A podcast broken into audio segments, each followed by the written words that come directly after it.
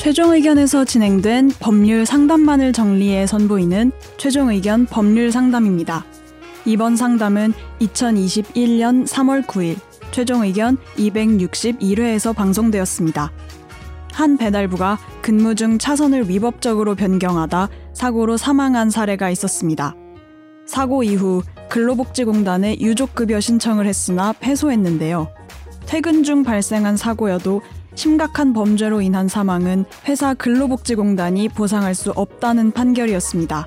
사망한 배달부의 행동은 분명 도로교통법 위반이지만 이것이 심각한 범죄 행위일까요? 그렇다면 퇴근 중 무단횡단이나 신호위반으로 사망해도 심각한 범죄로 판단되어 보상받을 수 없는 걸까요? 궁금했던 이야기를 최종 의견에서 짚어드렸습니다. 최종 의견에 사연을 보내주세요. 법률 상담해드립니다.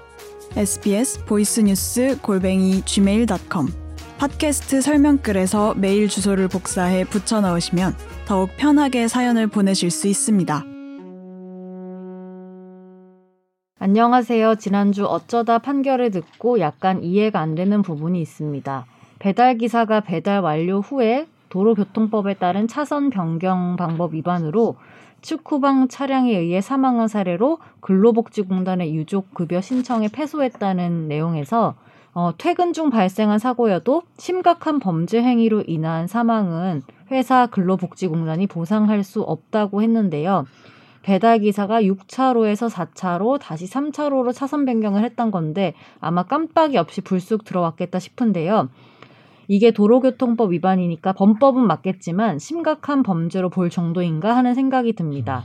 만약 통상적인 경로로 퇴근 중에 신호등이 있는 횡단보도에서 적신호 때 무단횡단으로 사망할 경우도 심각한 범죄를 저질러 사망한 것으로 보아야 할 것이고 또 다른 경우 퇴근 중 신호 위반으로 교차로에서 사고로 인해서 사망할 경우에도 범죄를 저질렀으므로 보상에서 제외되어야 한다는 걸까요?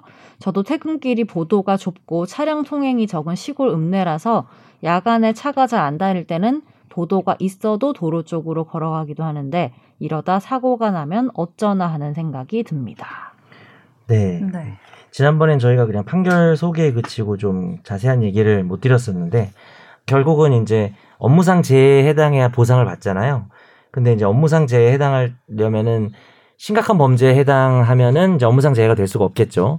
근데 그 지금 말씀하신 것처럼 뭐 과실에 의한 범죄 이런 경우에 좀 애매한 부분이 있는 것 같아요. 실제로 이게 공단에서 일단 결정을 해주고 그거에 대해서 심판 행정 심판을 구하고 그래도 안 되면 이제 행정 소송을 가는 건데 뭐 이렇게 일률적으로 말할 수는 없지만 공단 입장에서는 좀 보수적일 거 아니에요, 그죠? 음. 그리고 소송에 가서 뒤집히는 경우도 좀 있을 거고 그렇긴 한데 음 기본적으로 어 지금 그 판결 같이 어, 위반의 정도를 보는 거죠. 그러니까 고의에 의한 범죄면 말할 것도 없고 사실 그건 지금 여기서 논외고 근데 이제 과실에 의한 범죄가 문제가 되고 또 우리가 무슨 12대 뭐 중과실 이런 거 네. 있잖아요. 그 경우에도 사실 12대 중과실 같은 경우도 거기서 이제 언제나 이게 어, 중대한 범죄가 아닐 수도 있다라는 그런 어떤 뭐랄까 노동운동 단체나 노조 쪽의 의견도 있어요. 그래서 이 부분은 제가 이 경우는 100% 이렇다라고 딱 기준을 말씀드리기는 어려운데 기본적으로는 이제 고의 그리고 법 위반이 심각한 경우를 말하고요. 우리가 소개했던 사안은 그 차로 변경이 너무 이렇게 극단적으로 변경하셨던 것 같아요. 그래서 가벼운 그 주의무 위반 음, 사실 이제 뭐 따지면 다 범죄죠. 고의로 누구를 음. 때린 것도 범죄지만 살짝 뭐 신호 뭐 이렇게 좀 빨리 출발하거나 이런 것도 사실은 다 문제가 될 수 있잖아요. 근데 어 가벼운 정도의 법 위반은 그 재해로 보상을 받을 수도 있거든요. 그래서 일단은 뭐 안전운전 하시는 게 제일 중요하지만 뭐 좀 그런 생각은 들어요. 지금 뭐 빨리빨리 배달해라 이런 노동 현실 근로 상황 이런 것들을 좀 고려할 필요가 있는 것 같아요. 지난번엔 그냥 판결만 딱 소개를 했는데 음. 조금은 이제 이런 부분들이 판결이나 법률에 어느 정도 반영될 필요가 있지 않나 하는 생각도 듭니다. 음, 네. 이분이 보도가 있어도 이제 도로 쪽으로 가시기도 한다라고 또 이렇게 써주셨는데 그렇죠. 음. 가다가 사고가 나면 뭔가 도로로 간 책임?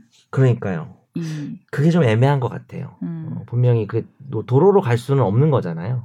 기본적으로는. 근데 너무 좁아가지고 애 시골 같은 데는 음. 그렇죠. 서로 막 약간 붙어 있을 수밖에 맞아. 없는 그 차도가에? 이렇게 음. 그냥 이렇게 가시는 것 같은데. 그러니까 그런 현실들을 법원은 좀 고려해 줄 수도 있지 않을까. 음. 그러니까 통상적인 업무상 불가피한 상황들이라면 재해로 인정될 수도 있다고 봐요. 근데 이게 이분이 딱 물어보시는 거에 대해서 된다 안 된다 딱 네. 일도양단으로 답을 드리면 좋은데 실제로 지금 그럴 수는 없는 네. 사, 사안이에요. 사안 자체가. 네, 조심해서 다니세요. 네. 네.